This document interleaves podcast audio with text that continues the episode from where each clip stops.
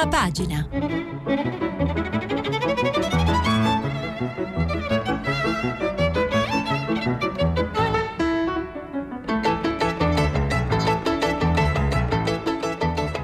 Questa settimana i giornali sono letti e commentati da Angela Mauro, inviata speciale dell'AFPost. Per intervenire telefonate al numero verde 800 050 333, SMS e WhatsApp anche vocali al numero 335 5634 296.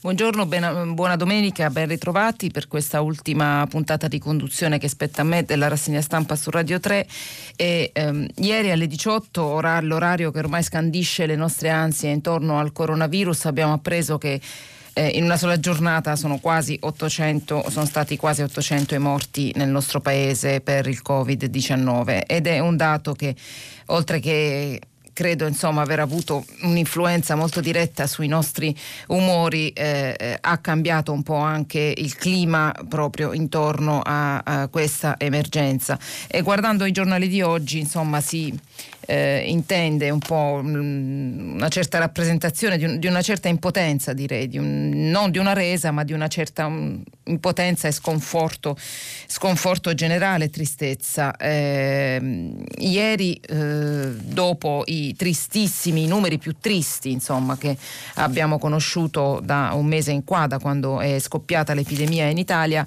il governo ha preso altre decisioni sull'onda delle pressioni che arrivano dalle regioni del nord, in modo particolare dalla Lombardia che resta la regione più colpita, decidendo nuove chiusure, uffici e aziende, nuove chiusure. Questo è il titolo del Corriere della Sera. Sapete che ieri sera tardi il premier Giuseppe Conte ha fatto una ennesima conferenza stampa, un altro annuncio alla nazione per spiegare i contenuti di questa scelta adottata ieri sera e che noi andiamo a guardare un po' più nello specifico guardando i quotidiani di oggi. Chiude tutto, anche le fabbriche, il titolo del Messaggero, la scelta di Conte, fermiamo l'Italia, Italia sbarrata, troviamo su Repubblica, e Sole 24 Ore, virus, nuova stretta del governo, stop alle attività non strategiche, mentre il Manifesto titola catena di smontaggio per appunto rappresentare in maniera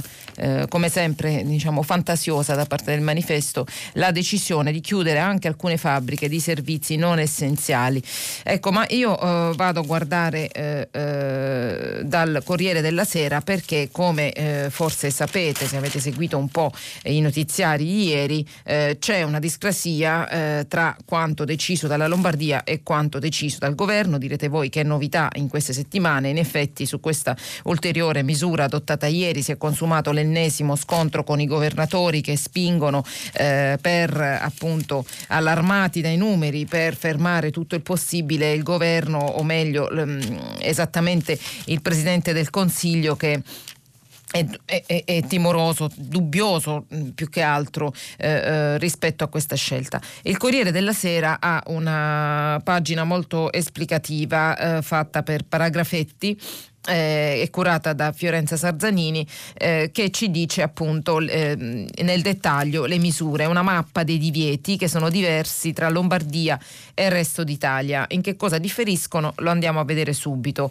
Allora, per tutta la nazione, per tutta l'Italia sono aperti i supermarket, ecco, il governo sospende le attività produttive non essenziali, dunque ad eccezione di ipermercati, supermercati, discount alimentari, minimercati, gli altri esercizi non specializzati di alimentari che potranno vendere anche prodotti di prima necessità, ad esempio materiale di cancelleria, abbigliamento intimo, giocattoli eccetera. Anche le farmacie restano aperte, però ecco, decisione che mi ha colpito molto ieri, finalmente aggiungo io, i giochi d'azzardo, alt a slot machine, lotto e scommesse, perché io mi sono sorpresa una settimana fa andando dal Altabacchi, facendo la fila, ho visto gente che andava lì per giocare Superenalotto. Non mi è sembrata appunto un'attività essenziale di cui non si può fare almeno, anzi forse è il momento giusto per disintossicarsi da queste abitudini. E ancora giornali e tabacchi restano aperti, attività all'aperto, nuovi limiti per la corsa e per il giro con il cane, e andiamo a vedere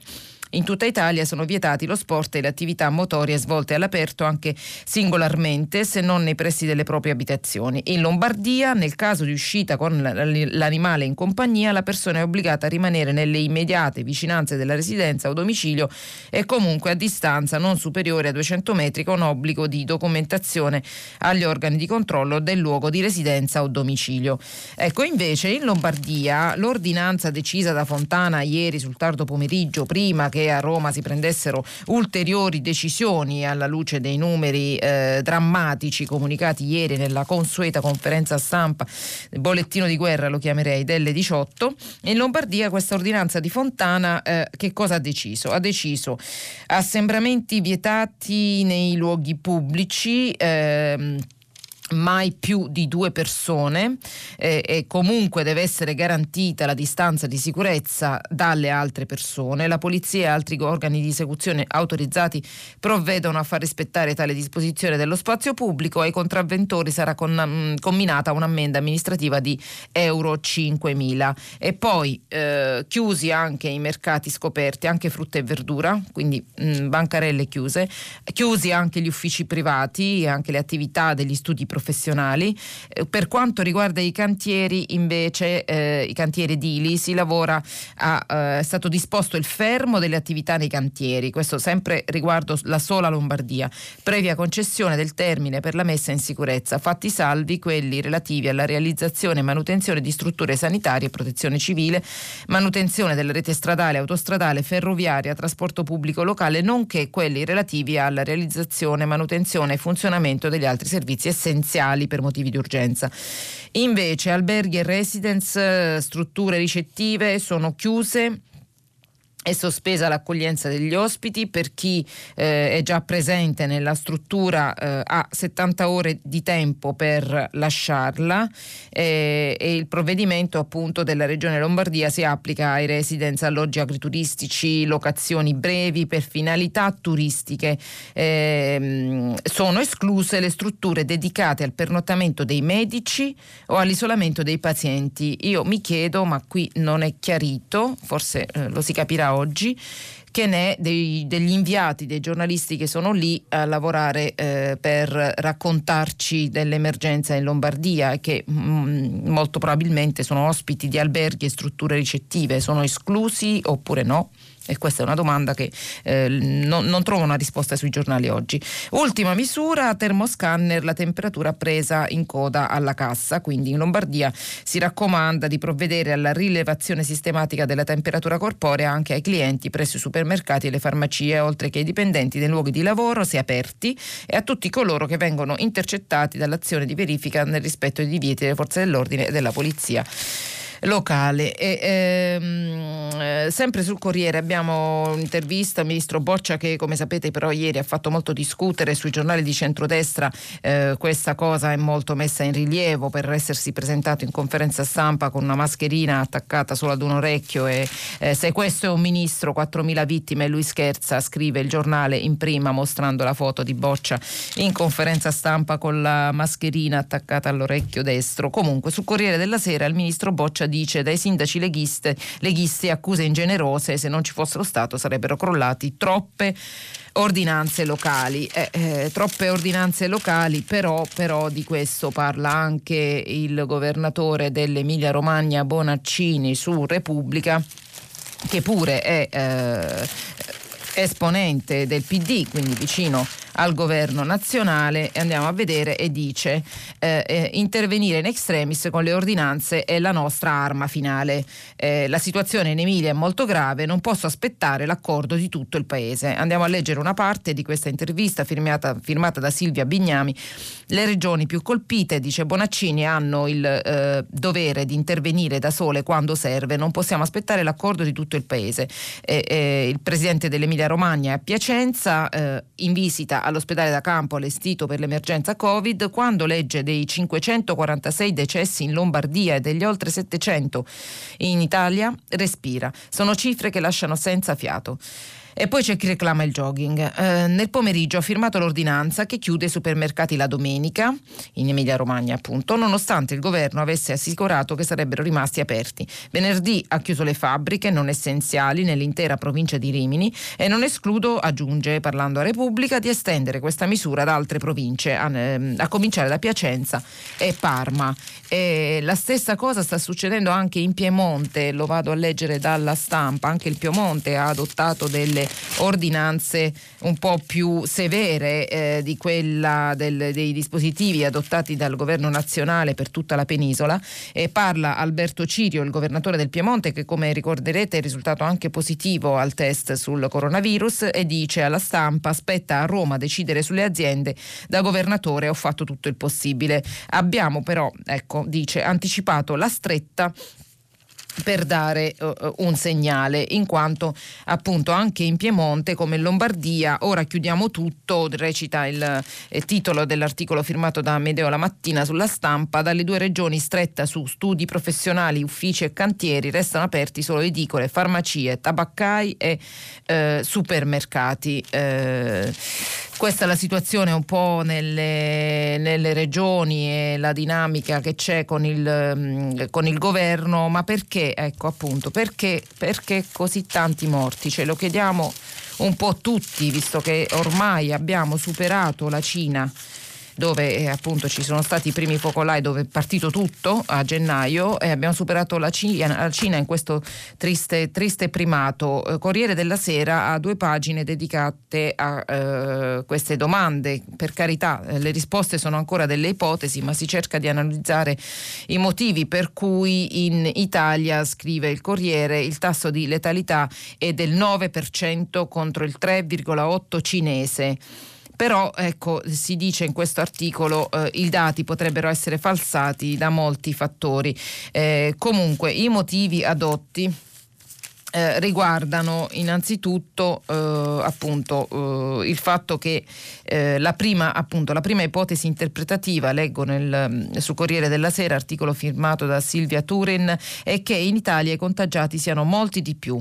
Uno studio pubblicato su Science calcola che per ogni positivo ce ne siano almeno 5-10 non censiti. Un modello matematico firmato da Livio Fenga dell'Istat mostra a sua volta come il 12 marzo, rispetto ai 12.839 casi denunciati in Italia, le persone infette dal SARS-CoV-2 potrebbero essere state 105.789.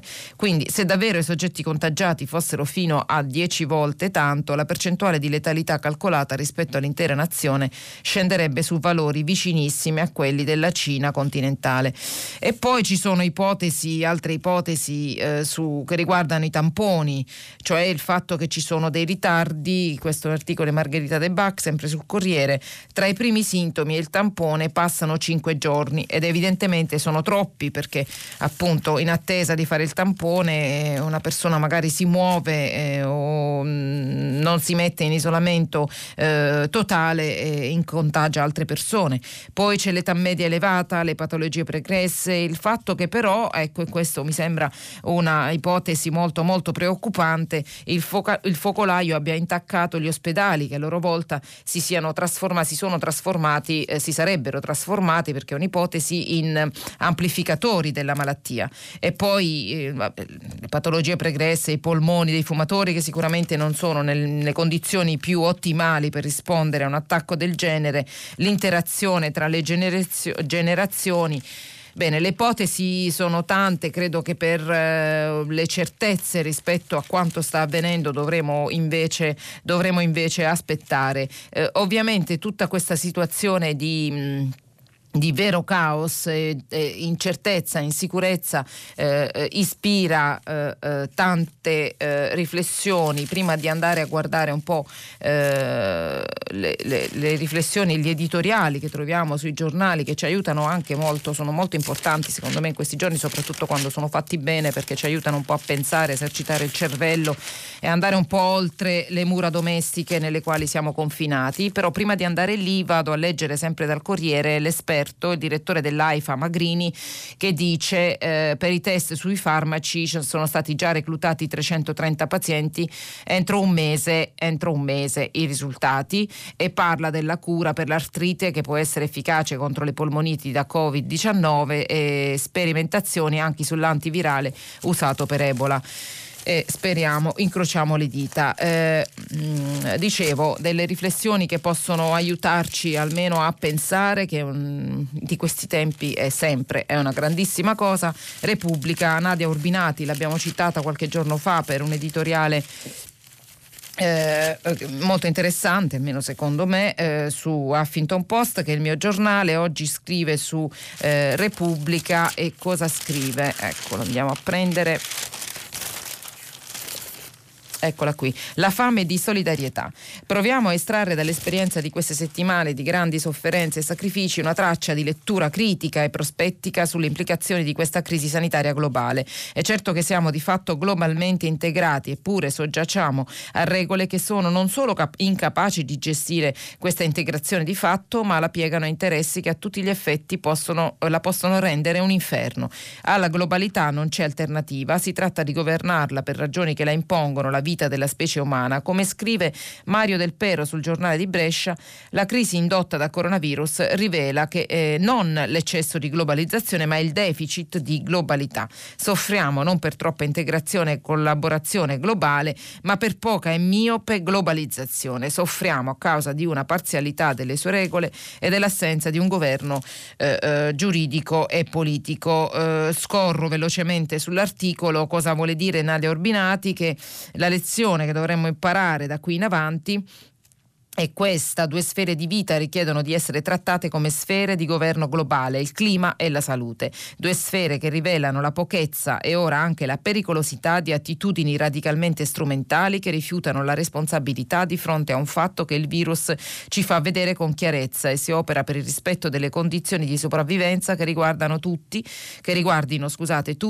o per tutti ci saranno problemi insormontabili. Su Repubblica sempre trovate un bellissimo articolo di Paolo Berizzi su Bergamo, un reportage da questa città che appunto, scrive Berizzi, è diventata un po' come Juan, è diventata la capitale europea del virus. Solo a Wuhan più vittime e contagi, freno delle aziende, gli errori in corsia, le colpe di un disastro. Un articolo a tutta pagina firmato dall'inviato di Repubblica Paolo Berizzi. E ancora vado a prendervi il tempo, perché qui ho trovato una notizia diciamo molto pratica e interessante per chi è a casa, deve uscire per lavoro per esempio, non ha una stampante, non può stampare l'autocertificazione. Sul Tempo potete trovarla in omaggio, chiaramente da ritagliare, trovate l'autocertificazione per poter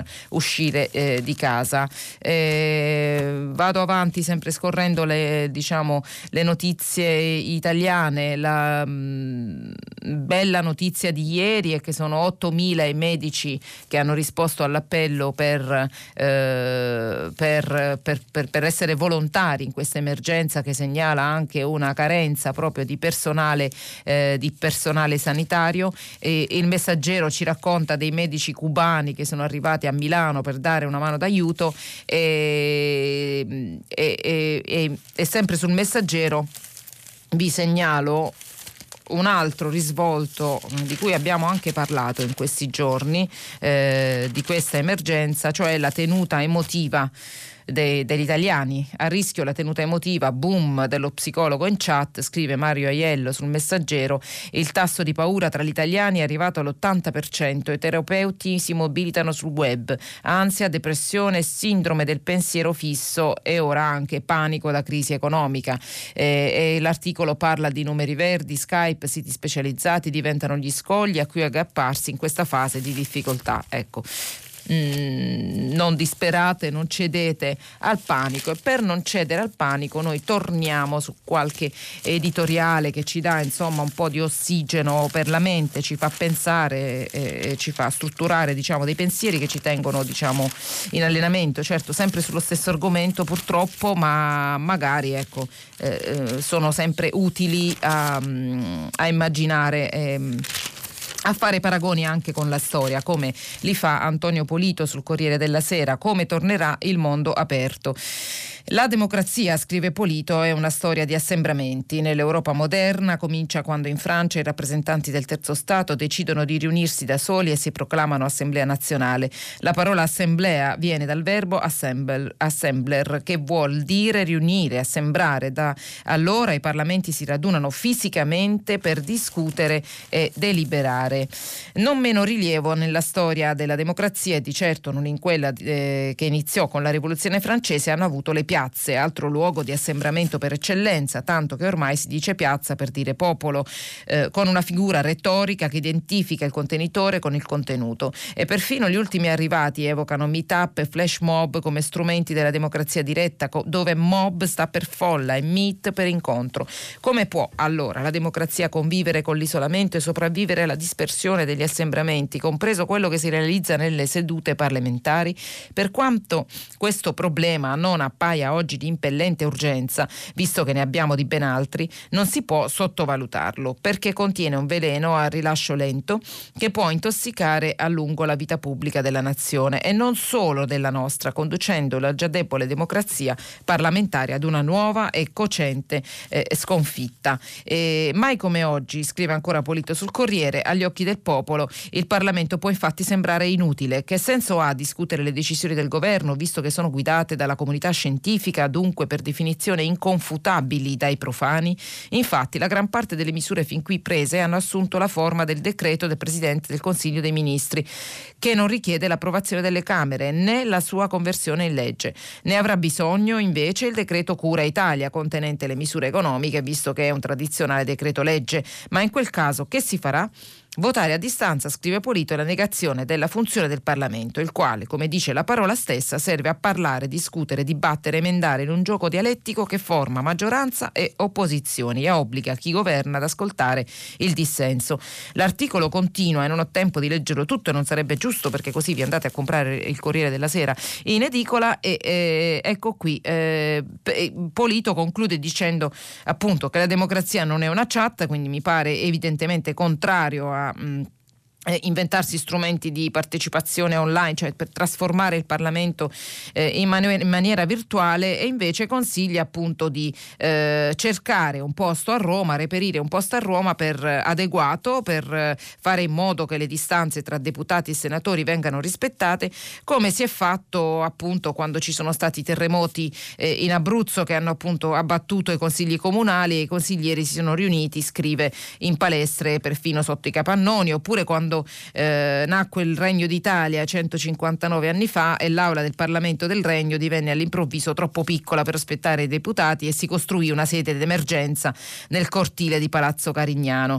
Ecco perché conclude, in queste giornate eccezionali dobbiamo evitare che tra i tanti anche il rischio di invaghirci di questo stato di eccezione, come se fosse comunque la migliore della confusione e della polemica che le democrazie sempre portano con sé, e quasi rivelasse la tendenza ad un'unità mistica del popolo che non ha più bisogno di dialettica politica, perché anche questo è populismo. Anzi, ci potremmo dire completamente guariti solo quando la vitalità caotica della società aperta sarà tornata tra noi. Chissà quando succederà, speriamo presto. E io a questo punto passerei alla consueta pagina europea che ci accompagna sempre in questi giorni, e inizio da un'intervista al commissario all'economia Paolo Gentiloni sul Sole 24 Ore, firmata dal corrispondente da Bruxelles Beda Romano. Cosa dice Gentiloni? Dice: non possiamo farcela con gli strumenti anticrisi di 10 anni fa. Il commissario UE: le nostre proposte sono Covid bonds, grandi prestiti MES, BEI e fondo di disoccupazione. Andiamo a leggere quello che mi sembra il passaggio più significativo, più centrale dell'intervista, che è molto lunga. Chiede Beda Romano: la settimana entrante i ministri delle finanze valuteranno nuovamente la situazione economica, quali sono le opzioni sul tavolo. Gentiloni risponde: vi stanno lavorando il meccanismo europeo di stabilità, la Banca Europea degli Investimenti, oltre che la Commissione e la Banca Centrale Europea. Sul tavolo abbiamo molte opzioni delle quali si discute in questi giorni con continue consultazioni con i ministri delle finanze in vista delle prossime riunioni. Strumenti legati al MES possono essere quelli delle linee di credito speciali. Queste linee di credito sono soggette, ecco questa è la parte importante, sono soggette in condizioni normali a delle condizionalità che difficilmente i paesi coinvolti sono disposti ad accettare. La discussione sulla possibilità di modificare queste condizionalità è aperta. Ci sono poi altre ipotesi che coinvolgono in parte anche il MES. Ce le può descrivere più in dettaglio. La prima è creare un fondo straordinario per programmi legati al contrasto al coronavirus che coinvolgerebbe tutti i paesi.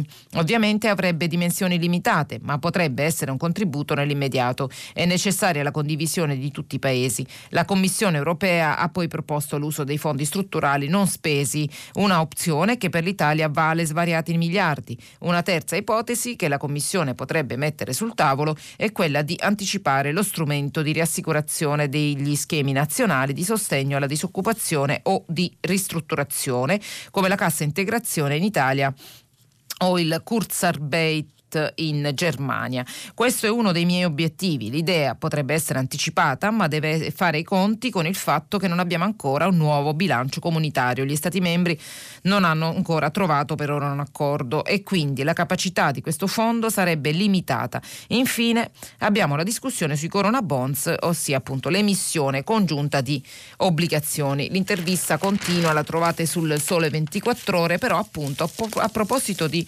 Corona Bonds e del dibattito europeo, il Messaggero ha già un articolo su quella che potrebbe essere la discussione in Europa tra gli Stati membri, perché a loro spetta decidere nei prossimi giorni. E purtroppo mi sembra che appunto a quanto scrive Antonio Poglio Salimbeni sul Messaggero da Bruxelles non si mette bene. Scontro sul fondo salva stati, da Berlino stop ai Covid Bond, in alto mare il vertice Ecofin che si terrà, aggiungo io, in videoconferenza domani. Italia, Francia, Spagna insieme alla BCE premono per utilizzare tutti gli strumenti, ma la Merkel non vuole condividere i rischi di una obbligazione comune antirecessione.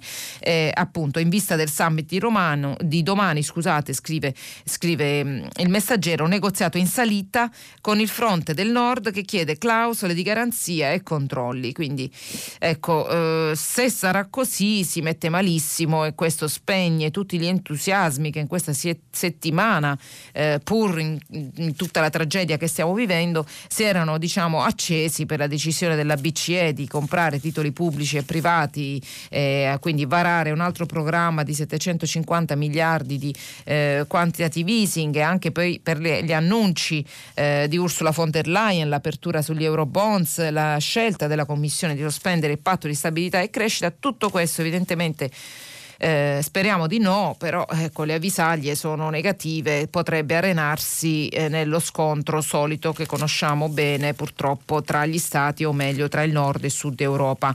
Infatti Romano Prodi scrive sul Messaggero, come fa di solito, e cosa dice? Dice che appunto il Covid Bond, qui si gioca il destino dell'Europa, perché in effetti ha ragione, al di là di tutte le misure decise finora gli euro bond sono proprio il banco di prova per capire se davvero c'è solidarietà europea oppure no. Scrive Prodi, tutto questo fornisce un provvidenziale respiro per l'emergenza, riferimento alle misure già adottate, ma è evidente che nella difficile situazione in cui si trova la nostra economia, la ripresa italiana potrà partire solo nel quadro di una concreta solidarietà europea di lungo periodo. Questo può avvenire unicamente con l'adozione degli euro bonds, finora guardati con sospetto o apertamente avversati dai paesi del nord, a cominciare da Olanda e Germania.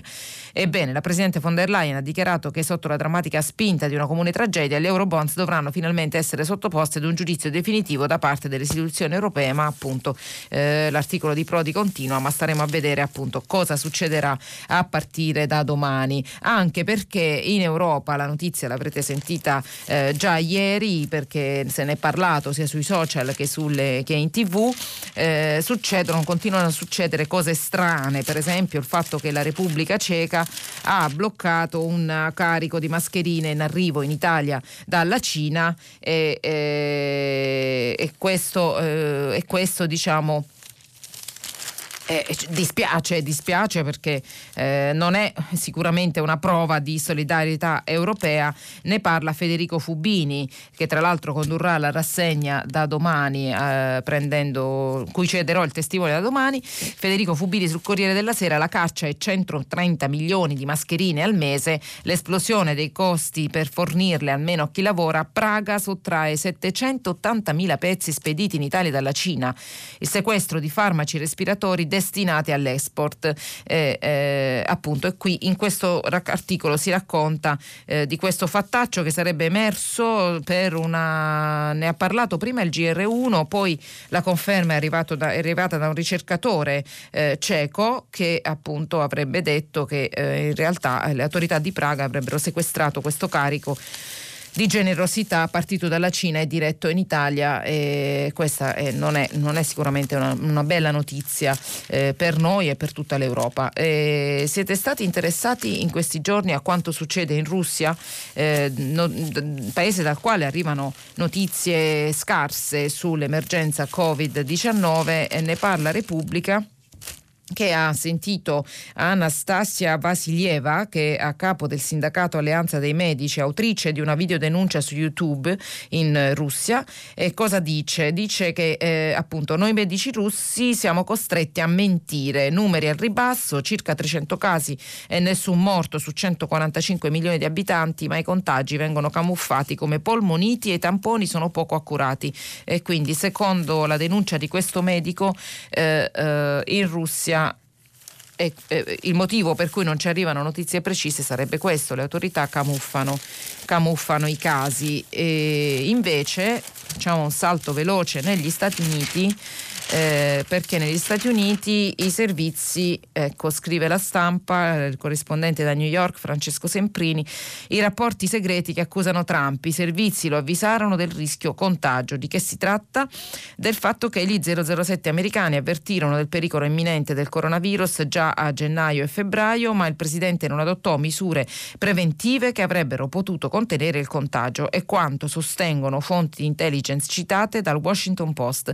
Nel frattempo però Trump ha cambiato linea e ieri in una conferenza stampa ha alzato i toni: ogni americano ha un ruolo nella difesa della nazione da questo invisibile e orribile nemico, e avremo successo, c'è un errore, si spera molto prima di quanto si pensi, quindi diciamo restate a casa e salvate le vite. E questa è Stati Uniti, appunto dalla Stampa. C'era una parte che avevo segnato che riguarda il decreto Cura Italia varato dal governo, con delle specifiche in più su cosa bisogna fare per accedere ai fondi, e la novità è che le partite IVA, abbiamo parlato dei giorni scorsi dell'annuncio dell'Inps, il click day per accedere all'indennità dei 600 euro prevista dal decreto Cura Italia. Non sarà più così, niente click day, c'è un modulo, titola il Corriere della Sera, con una pagina dedicata alle regole per usufruire delle agevolazioni previste dal provvedimento del governo.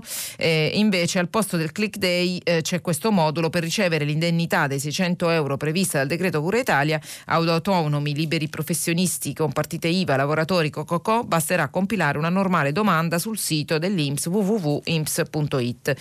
Nella stessa pagina c'è un'intervista a Misiani, vice ministro dell'economia, che dice: imprese autonomi indennizi ad aprile per chi ha perso più ricavi, utilizzeremo il fondo Salva Stati senza commissioni.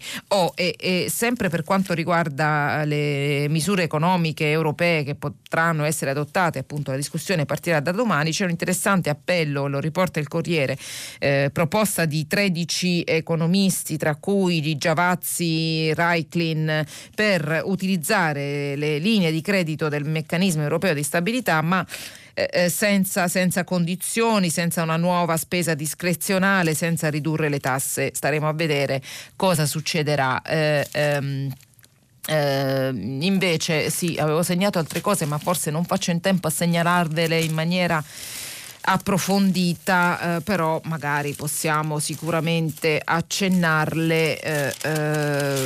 Ecco, c'è sulla Repubblica intervista al presidente sinopo Carlo Bonomi, imprenditore, presidente degli industriali di Milano, che dice: andiamo verso un'economia di guerra, ma evitiamo una nuova IRI. La vita viene prima di tutto, possiamo decidere di chiudere tutte le imprese in Lombardia sapendo però che molte di esse non riapriranno più. Vado a leggere un pezzetto di questa intervista firmata da Roberto Mania su Repubblica.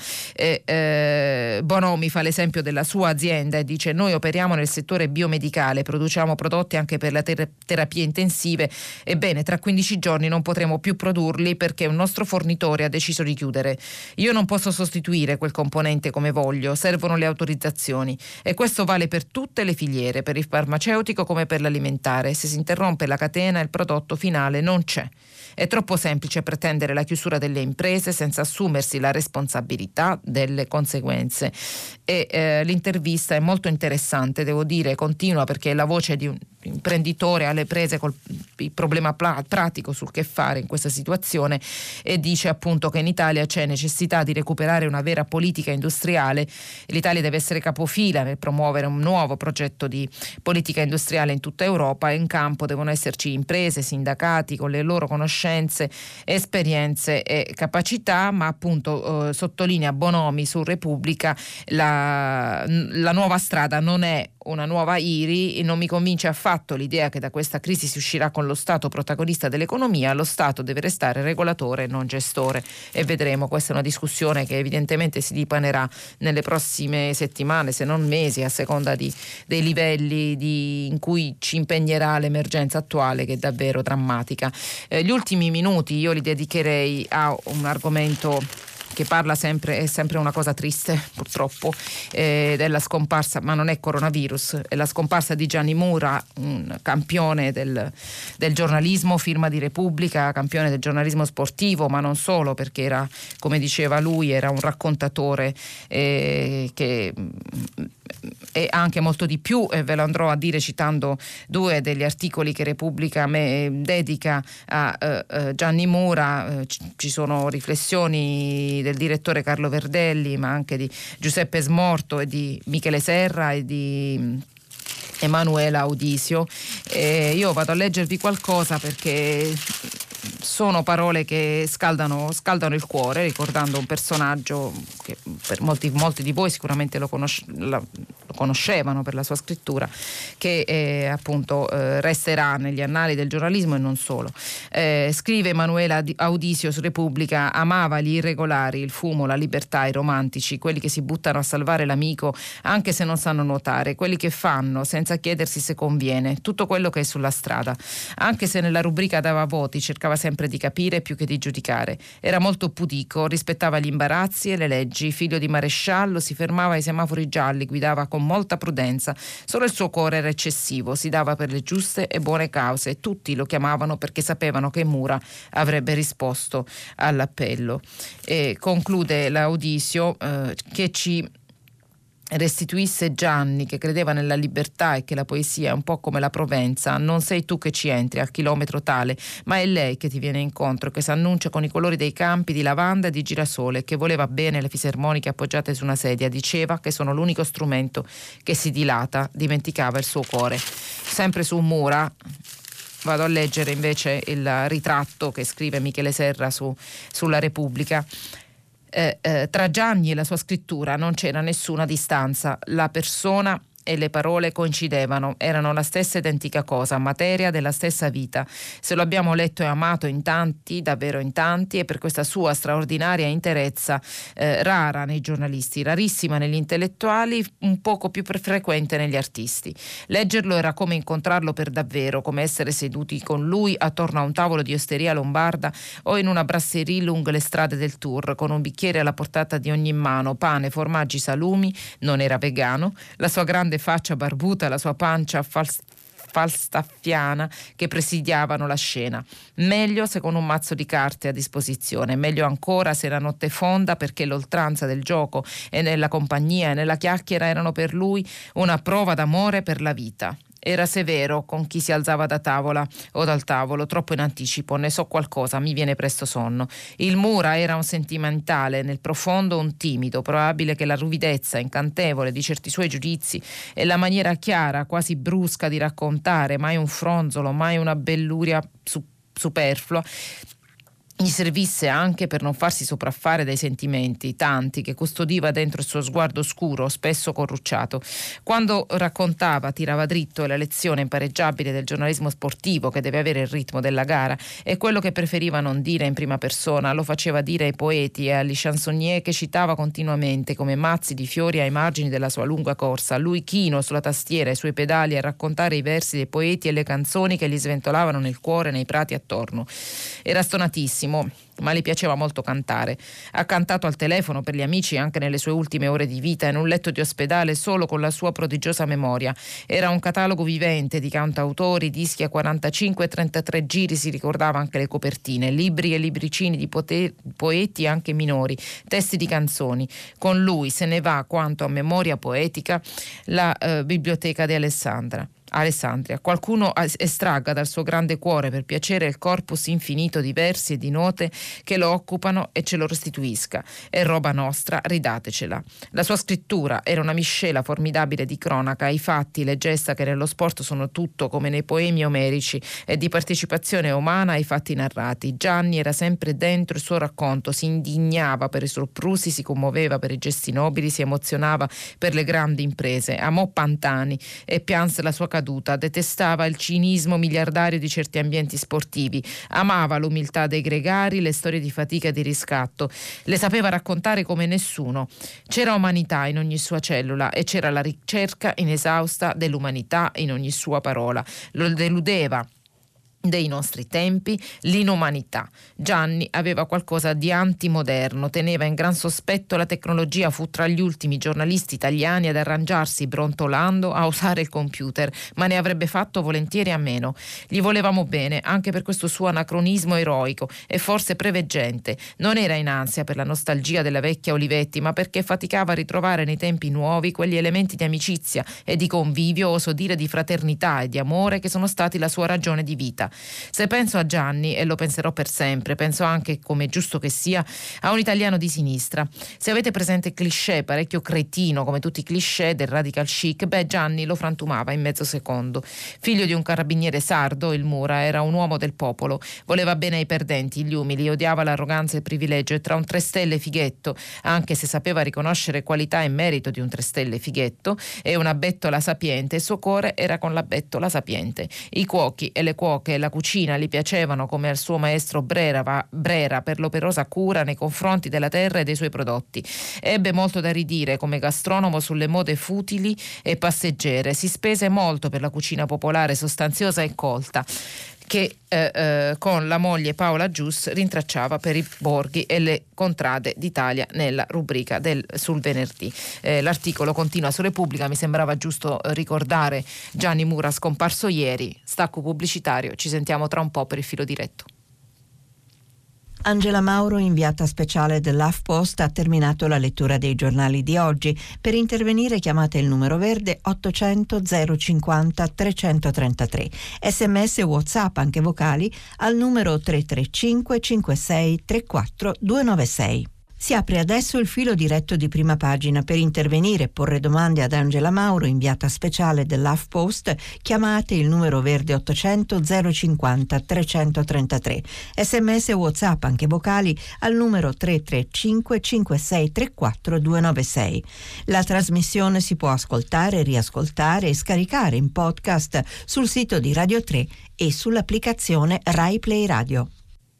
Eccoci ritornati in onda, leggo subito uno dei vostri messaggi pubblicati sul sito di Radio 3. Dottoressa Mauro, in questo clima di eccezionale cupezza ci dia qualche notizia leggera, per esempio ci dica che fine hanno fatto le sardine, ultimamente molto silenti, stai a vedere che sono tornate nelle scatolette. Che vuole che fine abbiano fatto? Ci sono i divieti di assembramenti, avevano a fine marzo, a metà marzo un appuntamento a Scampia, l'hanno annullato, come sono annullati appunto annullate tutte le manifestazioni. Lei immagino non sente parlare di nessun altro di mobilitazione, anche i gilets jaunes in Francia non ci sono più, i sindacati non scioperano più, Macron ha ritirato i suoi propositi di riforma che tanta rabbia sociale hanno provocato, quindi lei si chiede che fine abbiano fatto le sardine. Ovviamente sono dormienti per ora, o comunque insomma per ora non ci sono, silenti.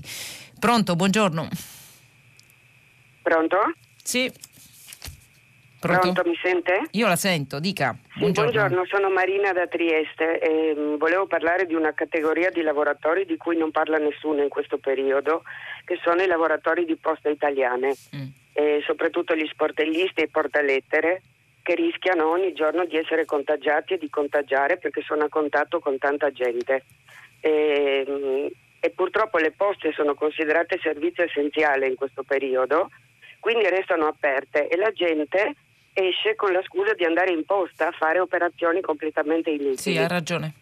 Ecco, e di questo non parla nessuno purtroppo, no? Vengono citati sempre giustamente i lavoratori della sanità, i lavoratori dei supermercati, i lavoratori delle forze dell'ordine, ma dei lavori postali non parla nessuno. E noi lavoriamo senza protezione, io sono una dipendente di Poste Italiane. Lei lavora in ufficio o è in giro? Io lavoro allo sportello, okay. E non abbiamo più i vetri di protezione e non abbiamo neanche le minime protezioni. Non avete le mascherine, non ve le hanno date? Le danno, non le danno, certi uffici le hanno, certi uffici no, ma il fatto è che la gente viene in ufficio con la scusa di uscire di casa, sì. Cioè con la scusa di venire all'ufficio postale, e tutte le operazioni possono essere fatte online nei bancomat, a parte le pensioni. Io capisco che le giornate di pagamento di pensioni gli uffici devono essere aperti, ma poi basta, perché tutto il resto non è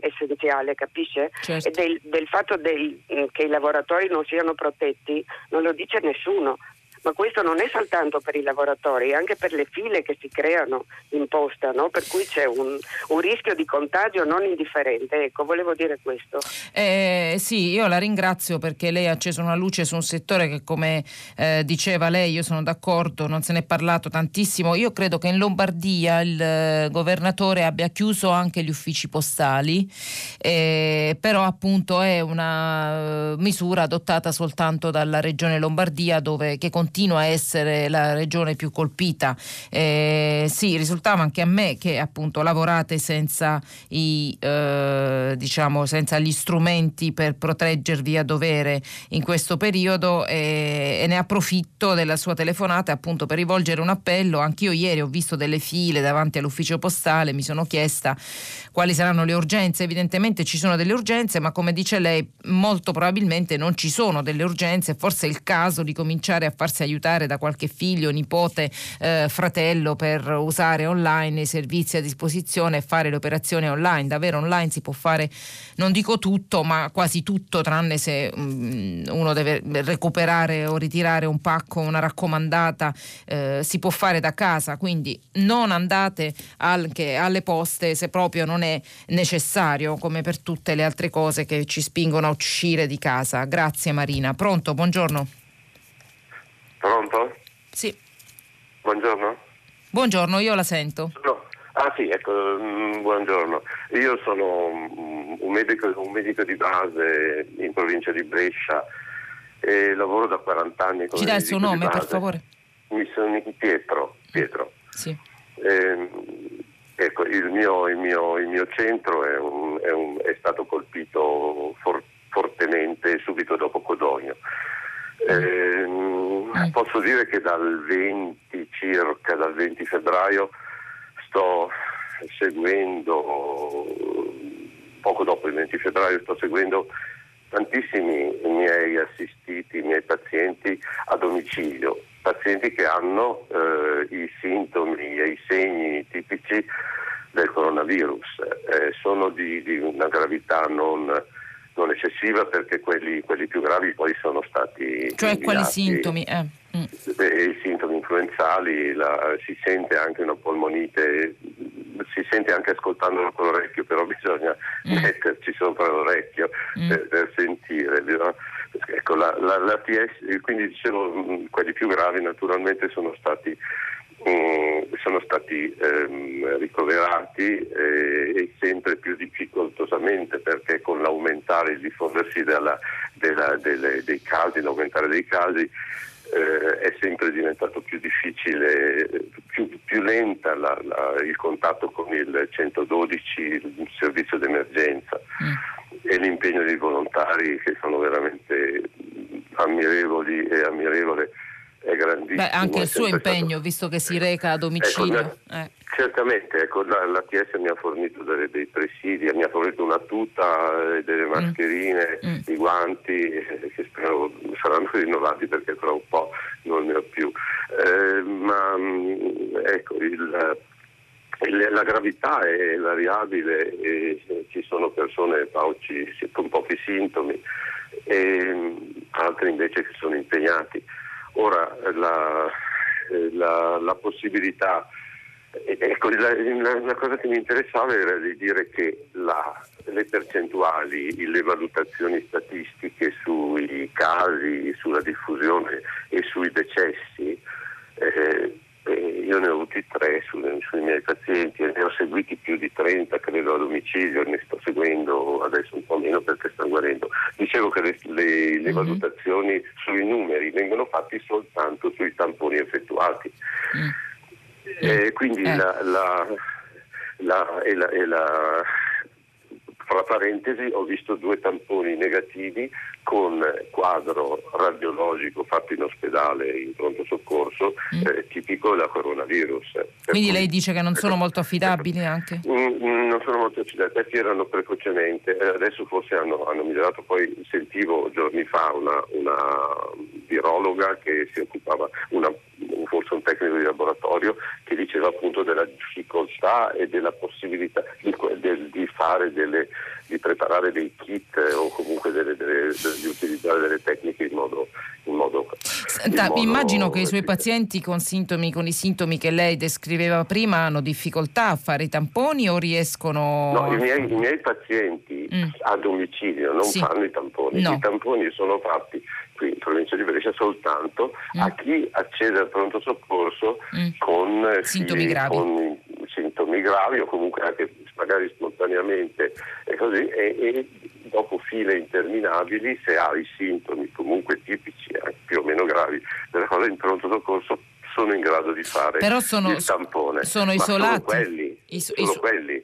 Visto che lei è un medico e ha il sospetto appunto che comunque una polmonite c'è, i sintomi sono quelli, sono isolati questi pazienti? Vivono in isolamento? Sono isolati a domicilio, stanno a domicilio, però non è ufficiale la diagnosi, perché anche se io compilo sulla scheda di denuncia di malattia infettiva, viene considerata reale la denuncia, cioè viene considerata soltanto se è stato effettuato il tampone. Io non posso mandare 30, 40, 50 persone malate a fare il tampone. Ecco, a pronto soccorso fare il tampone non ha interesse per me avere una diagnosi diciamo microbiologica di laboratorio, perché tanto la diagnosi clinica nella situazione attuale epidemiologica è facile. Il problema era appunto le valutazioni sulla statistiche, ecco, quindi tanti tamponi, tanti morti, tanti tamponi più tante diagnosi cliniche e quindi tanti morti sulla base anche questo Certo, è chiarissimo. No, è chiarissimo. Lei ci ha spiegato, tra l'altro dal punto di vista inconfutabile appunto di un medico, cioè di chi tocca con mano proprio la realtà che stiamo vivendo, almeno una sua parte, ci ha spiegato il problema, quello che io penso appunto sia uno dei problemi principali, uno dei tanti problemi legati a questa emergenza, ma sicuramente uno dei motivi per cui non riusciamo a quantificare bene quanti siano gli infettati, quindi le persone che devono isolarsi assolutamente, non devono avere contatti con gli altri, e cioè il problema appunto dei tamponi, l'abbiamo detto più volte questa settimana, ma evidentemente a quanto si è capito è un problema insormontabile che non si riesce a risolvere. Anche l'affidabilità, che devo dire anch'io ne avevo avuto informazione parlando con qualche amico medico, l'inaffidabilità o il dubbio di inaffidabilità dei test che vengono effettuati. La ringrazio signor Pietro, anzi dottor Pietro, e buon lavoro, tanta solidarietà. Pronto? Buongiorno. Pronto, buongiorno, sono Paolo e chiamo da Padova. Volevo dire che non si capisce perché il Parlamento non può organizzarsi con riunioni telematiche e votazioni da remoto. Io per lavoro lo faccio tutti i giorni, sì. Non tanto di votare, anche se abbiamo votato anche da remoto, ma di tenere riunioni anche in centinaia di persone, funzionano benissimo. Non si capisce perché ci deve essere questa chiusura mentale rispetto a un'innovazione tecnologica che si usa in moltissimi ambienti di lavoro.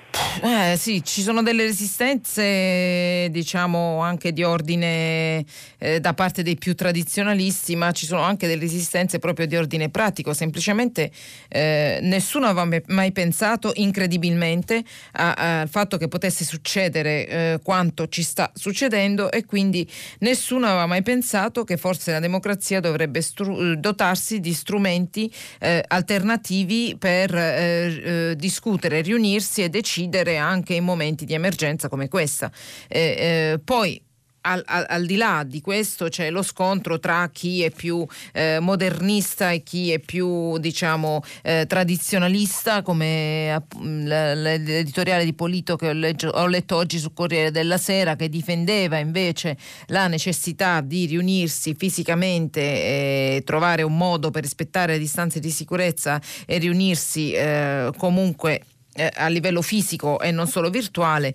C'è chi invece ha altre idee in proposito. Io sono dell'idea che soprattutto in casi di emergenza così bisognerebbe essere preparati a gestirla e a continuare a far funzionare, cioè io dico una cosa, che soprattutto è essenziale che il Parlamento continui a lavorare in qualunque modo in questa fase di emergenza. Non siamo preparati, inventiamoci un modo anche virtuale per fare in modo che la democrazia non si fermi e che il Parlamento continui a lavorare così come stanno continuando a lavorare non solo normali cittadini italiani, ma anche l'autorità centrale, cioè la Presidenza del Consiglio, che procede e continua a lavorare emanando decreti che poi non hanno bisogno non tutti, ma comunque molti dei quali non hanno bisogno della verifica in Parlamento. Questo non ci dà una democrazia in buono stato di salute, quindi il Parlamento deve continuare a lavorare. Sono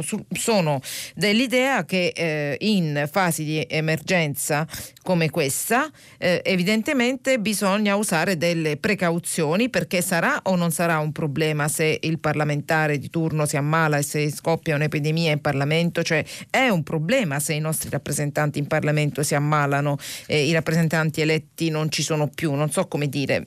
Bisogna occuparsi anche di questo problema, quindi sì agli strumenti virtuali solo in casi di emergenza, non sostituirei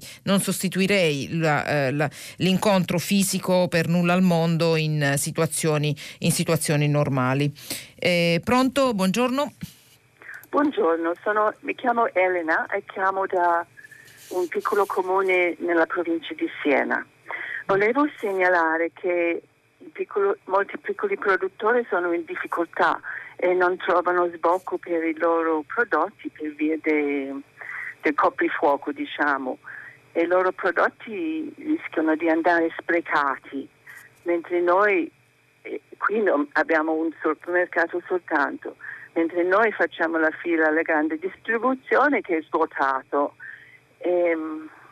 Pensate a chi produce formaggi, verdure, queste cose qui che non durano a lungo. Poi anche ho notato che abbiamo un gruppo d'acquisto qui, ma le arance non ci arrivano più dalla Calabria e così via. Insomma, c'è anche questo va a scapito della qualità dei prezzi. La ringrazio, sì, ne parlavo mi sa ieri o l'altro ieri con qualche altro ascoltatore. Ci sono dei problemi evidentemente nella filiera, quindi nell'arrivo dei prodotti, però appunto dicevo e lo ripeto approfittando della sua telefonata, quando si può si va al mercato e non al supermercato, così si contribuisce a non intasare le file al supermercato, a non mettere sotto stress le cassiere che lavorano senza schermi di protezione, senza vetri di protezione, come la signora che ha chiamato prima e che lavora alle poste. Invece al mercato magari si evitano più file, certo dove i mercati sono ancora aperti, perché sappiamo che in Lombardia per esempio da oggi o da domani sono chiusi anche i mercati ortofrutticoli all'aperto, ma lì dove sono aperti io approfitterei per evitare invece l'incrocio con altre persone in un posto chiuso qual è appunto il supermercato. La ringrazio, vado a leggere qualche vostro sms pubblicato sul sito di Radio 3. Scrive Micchi, mi vuol spiegare cosa poteva fare Fontana nel chiudere tutte le attività non strategiche senza aspettare il governo? Fontana ha fatto un'ordinanza in cui ha deciso una stretta un po' più severa di quella decisa dal governo, perché allarmato dalla situazione e dai numeri di ieri, ne abbiamo parlato prima. Scrive Paolo da Padova, non si capisce perché il Parlamento non possa organizzarsi con riunioni telematiche e votazioni da remoto, io lo faccio tutti i giorni per lavoro e funzionano benissimo. Forse lo stesso signore che ha telefonato prima, che ha scritto anche un sms. Io passo alla prossima telefonata. Pronto, buongiorno, sono Fabio da Barcellona. Buongiorno. Ci dica. Da Barcellona in Sicilia o in Spagna, scusa? No, in Spagna. In Catalogna. Okay. Volevo ringraziare Radio 3 intanto per tutto. E poi volevo dire che secondo me il meccanismo dei piccoli negozi, che qui, da quando vivo qui, io lo vedo sempre sostenuto in tutti i modi, il commercio a proprio, l'apertura e la restaurazione dei mercati rionali, i piccoli negozi, sta funzionando dal punto di vista delle code, nel senso che io ho 5 supermercati nella via dove vivo, di cui 2 sono della stessa marca, però piccoli, e faccio delle code minuscole. Cioè ieri ho fatto una coda di 3 persone, e secondo me questo sta funzionando, perché Barcellona ha i centri commerciali ovviamente, anche grossi, però sono soltanto in alcuni punti, e ha dei supermercati un po' più grandi, però ci sono molti commerci diffusi. Senta, io ne approfitto, la uso un po' come test per sapere un po' della Spagna. Com'è la situazione lì in città dal punto di vista dei contagi, dell'allarme, del panico? E poi le volevo anche chiedere, immagino che questa situazione abbia un po' spento il dibattito, accantonato il dibattito sull'indipendenza della Catalogna, o no? I contagi sono molto di più a Madrid, anche se anche qui c'è stato in Catalogna Igualada, che è stata praticamente quasi totalmente isolata come cittadina, e stanno ovviamente arrivando anche a Barcellona. Poi sono arrivate le misure, la gente ha iniziato un attimo a rendersi conto, a prenderle sul serio. All'inizio si vedeva ancora troppa gente in giro, e invece per esempio già dove lavoro io da giovedì scorso si lavora da casa, è stata presa in maniera più seria di colpo ovviamente. E, per quanto riguarda l'indipendentismo, io ho visto una situazione in cui il presidente della Generalitat di Catalogna ha usato politicamente, un po' come credo si stia facendo un po' dappertutto, il discorso del coronavirus, per poi in un'intervista mi pare alla BBC, se non mi ricordo male, per poi dire no, mi ero sbagliato, non volevo dire che. E purtroppo questa è una malattia, credo... Cioè in che senso? Ha usato il coronavirus per mettere da parte? Per criticare il governo centrale, con cui ovviamente loro sono in lotta da tempo immemore, che poi però appunto quando è stato un po' ripreso per quest'uso un po' ridicolo in questo momento, questa polemica sterile, ovviamente lui ha detto che è stato frainteso, come insomma si dice sempre, fatto marcia indietro.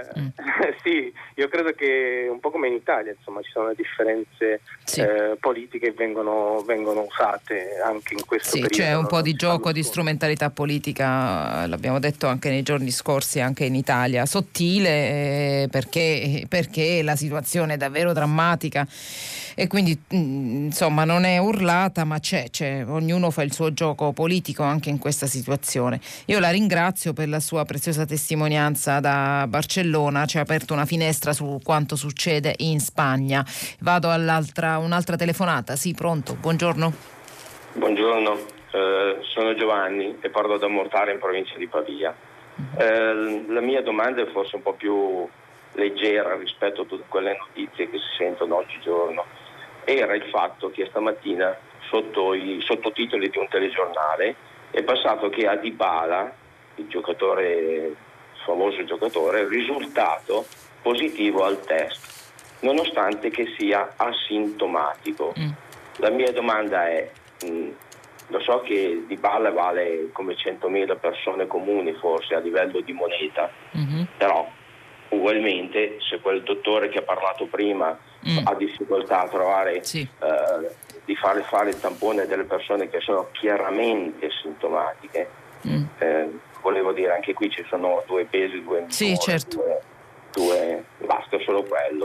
No, ma lei ha ragione, io la ringrazio per aver chiamato e aver scoperchiato anche questa pentola che secondo me prima o poi verrà fuori, perché si è già capito che c'è una disuguaglianza anche in questa storia del coronavirus tra chi può avere accesso ai test perché ha degli agganci, sta in un circolo diciamo abbastanza altolocato, oppure una star dello spettacolo o del mondo del calcio di cui parlava lei, del mondo sportivo insomma, del calcio di cui parlava lei prima, oppure è tra chi invece pur riscontrando dei sintomi evidenti non ha accesso ai tamponi. Questa è una storia che io ci scommetto prima o poi verrà fuori, già se ne sente parlare e si vede, ed è una storia di disuguaglianza che ci fa capire che il coronavirus, che non conosce ceto sociale, non conosce confini, in realtà produce delle disuguaglianze, ma non nella diffusione della malattia ma nella risposta che noi stiamo dando alla malattia. La ringrazio. Pronto, buongiorno. Buongiorno, sono Linda Guarino da Favignana, dalle Isole Egadi.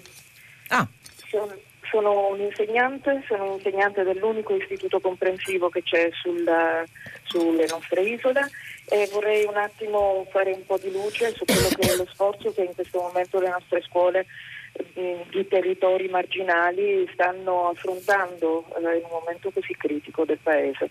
Allora, noi come isole, come scuole su isole minori, abbiamo sempre pensato che le tecnologie fossero una risposta importante ai nostri bisogni e in questa fase abbiamo cercato immediatamente di attivarci con ogni mezzo. Abbiamo naturalmente, come hanno fatto tutte le scuole, cercato di formare i nostri insegnanti, io sono anche animatrice digitale, abbiamo iniziato subito dei monitoraggi per conoscere quali erano i reali problemi delle nostre famiglie e abbiamo subito cercato di offrire sostegno attraverso le alleanze istituzionali col territorio, abbiamo avviato tutto il possibile.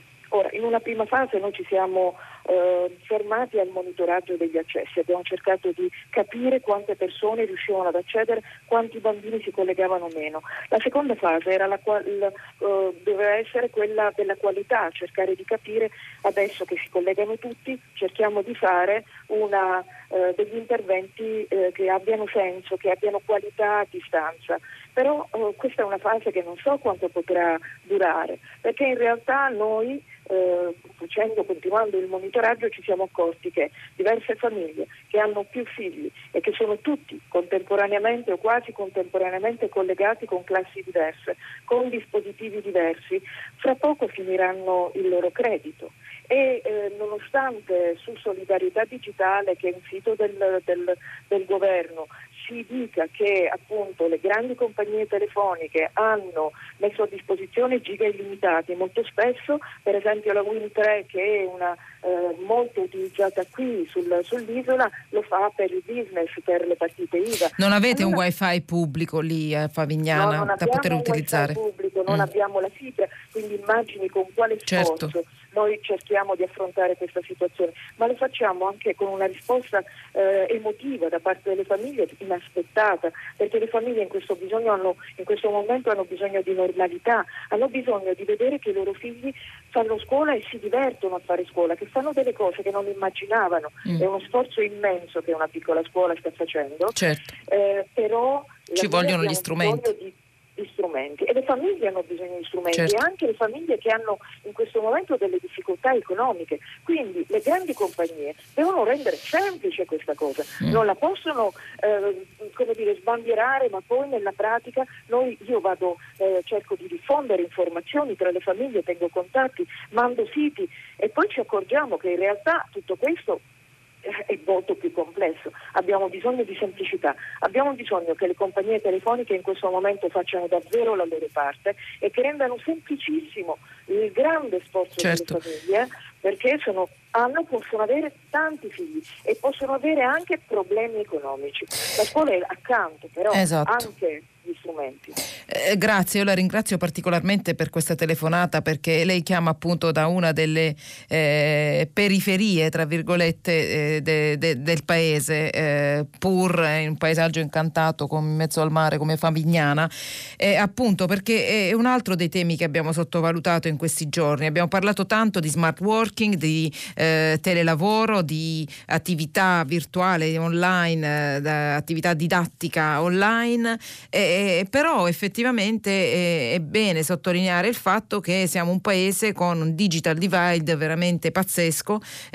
Non possiamo dare per scontato che in tutti i posti d'Italia, in tutte le famiglie, ci siano le stesse condizioni di accesso a internet e alla rete.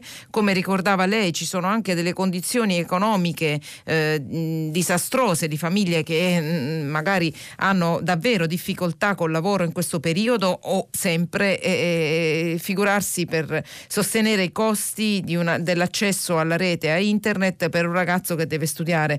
Io la ringrazio perché effettivamente questo è un tema. Abbiamo dato per scontato, rimanendo molto affascinati da questo estremo utilizzo della rete in questi giorni per i contatti sociali e per il lavoro, abbiamo dato per scontato che tutti possano farlo in grande libertà. Non è vero, non è così. Nelle isole e nelle periferie delle città e nelle periferie del paese la situazione è ben diversa, e magari appunto anche questo è un tema di cui forse dovrebbero farsi carico anche le autorità, soprattutto quelle in ritardo con i sistemi di wifi pubblico. Ce ne sono tante in Italia. Grazie, vado a leggere qualche altro SMS che ci avete inviato.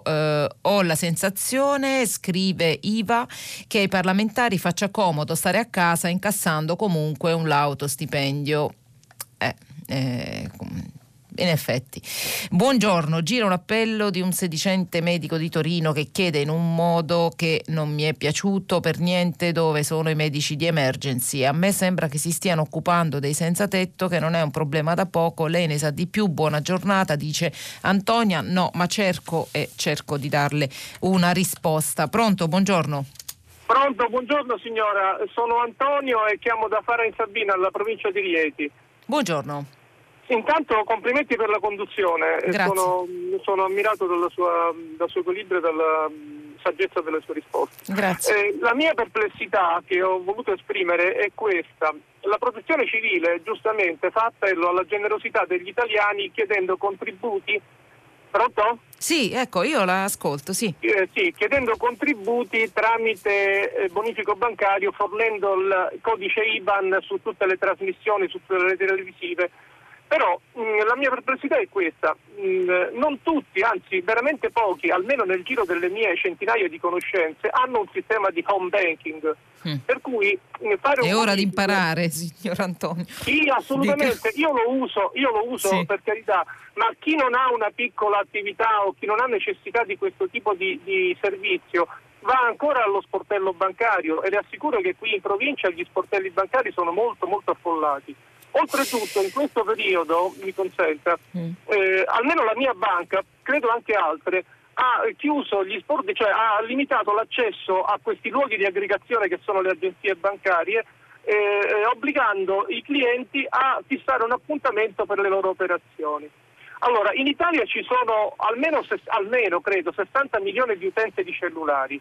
In passato per altre emergenze sono stati attivati i numeri di SMS per donare 1, 2 o 5 euro tramite servizio telefonico, tramite cellulare o tramite telefono fisso. Perché la protezione civile non ha fatto anche in questa occasione questo tipo di scelta? È una mia perplessità. Inoltre, un'ultima riflessione e poi l'ascolto per radio. Chi fa un bonifico anche home banking non lo fa di 1, 2, 5 euro, ma cerca di farlo di più, mentre invece la disponibilità di un cellulare su cui dare immediatamente con una digitazione di un numero quei 2 euro moltiplicato per potenziali 60 milioni di utenze di cellulare potrebbe raccogliere più fondi. Sì, questa è un'idea che anche un altro ascoltatore ci ha dato qualche giorno fa.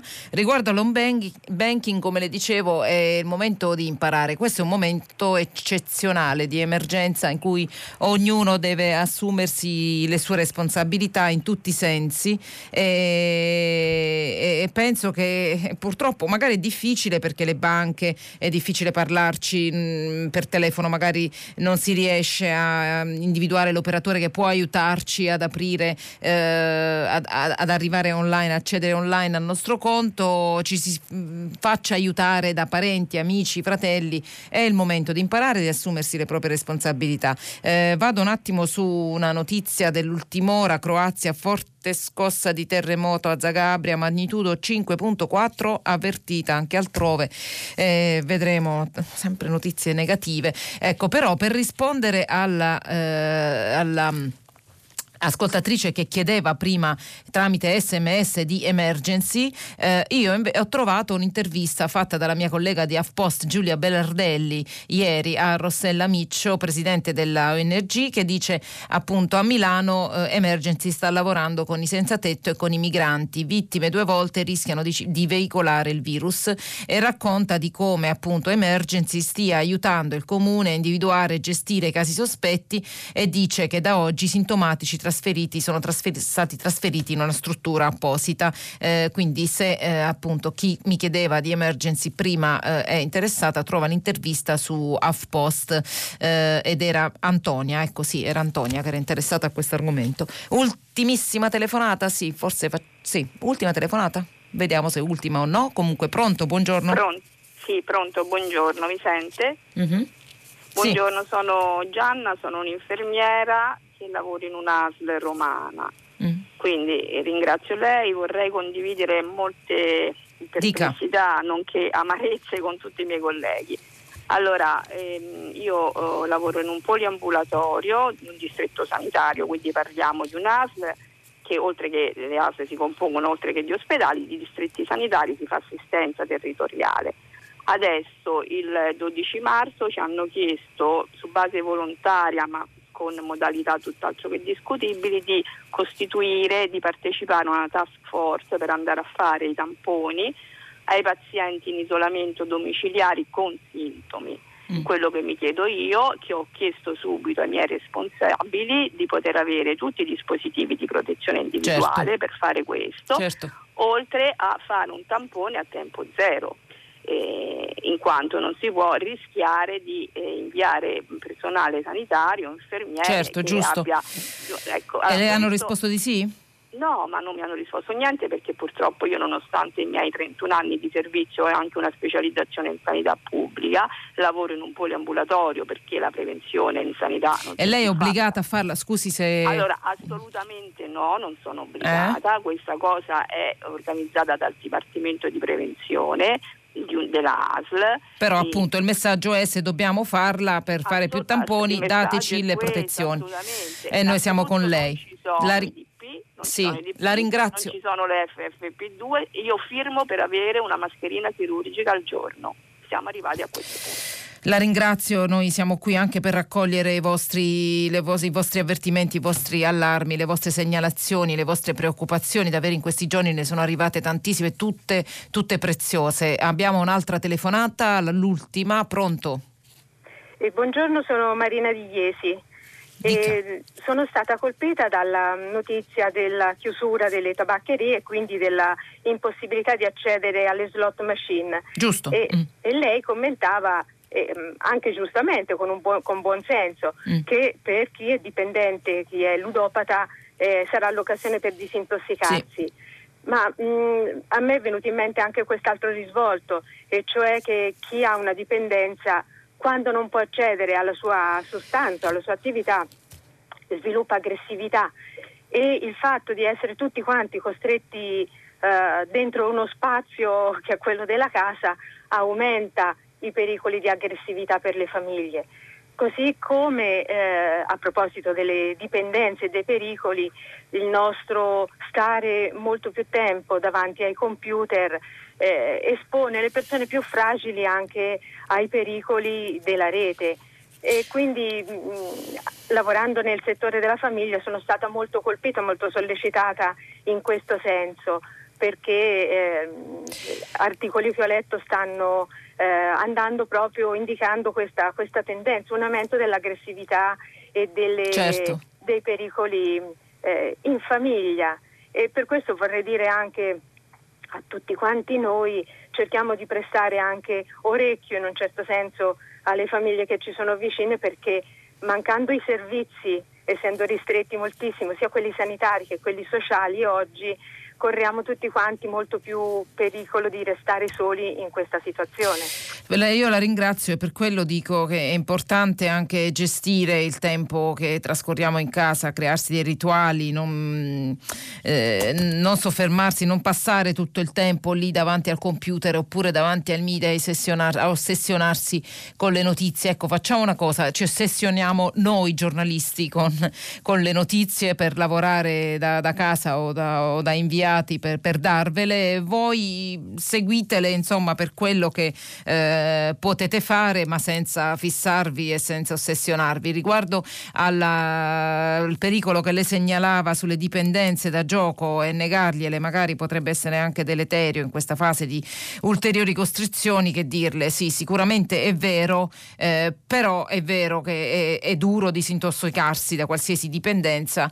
Comunque questo è un periodo in cui uno, le dipendenze non sono mai positive, questo è un periodo in cui sicuramente vale la pena approfittare. Certo, è il periodo più duro per approfittare, però se non ne approfittiamo ora, magari non ne approfittiamo mai più. Io ho detto, è una decisione che comunque, sulla quale sono sicura che sia una decisione positiva. Spero non riaprino più i giochi nelle tabaccherie, ma è una mia idea. Bene, io ho concluso la mia settimana di conduzione di Prima Pagina. Da domani, come accennavo prima, ci sarà Federico Fubini, vice direttore del Corriere della Sera. Vi ricordo che questa notte, a partire dall'1:30, potrete riascoltare il filo diretto tra me e voi sulle app e sul sito di Radio 3. Potrete riascoltarlo sulla radio dall'1:30 di questa notte, sulla app da subito. Vi ringrazio per l'ascolto, per le telefonate, i suggerimenti. Ringrazio la redazione, la regia, la redazione che ha lavorato e sta lavorando a ranghi ridotti in questa fase di emergenza. Io vi auguro una buona resistenza e alla prossima.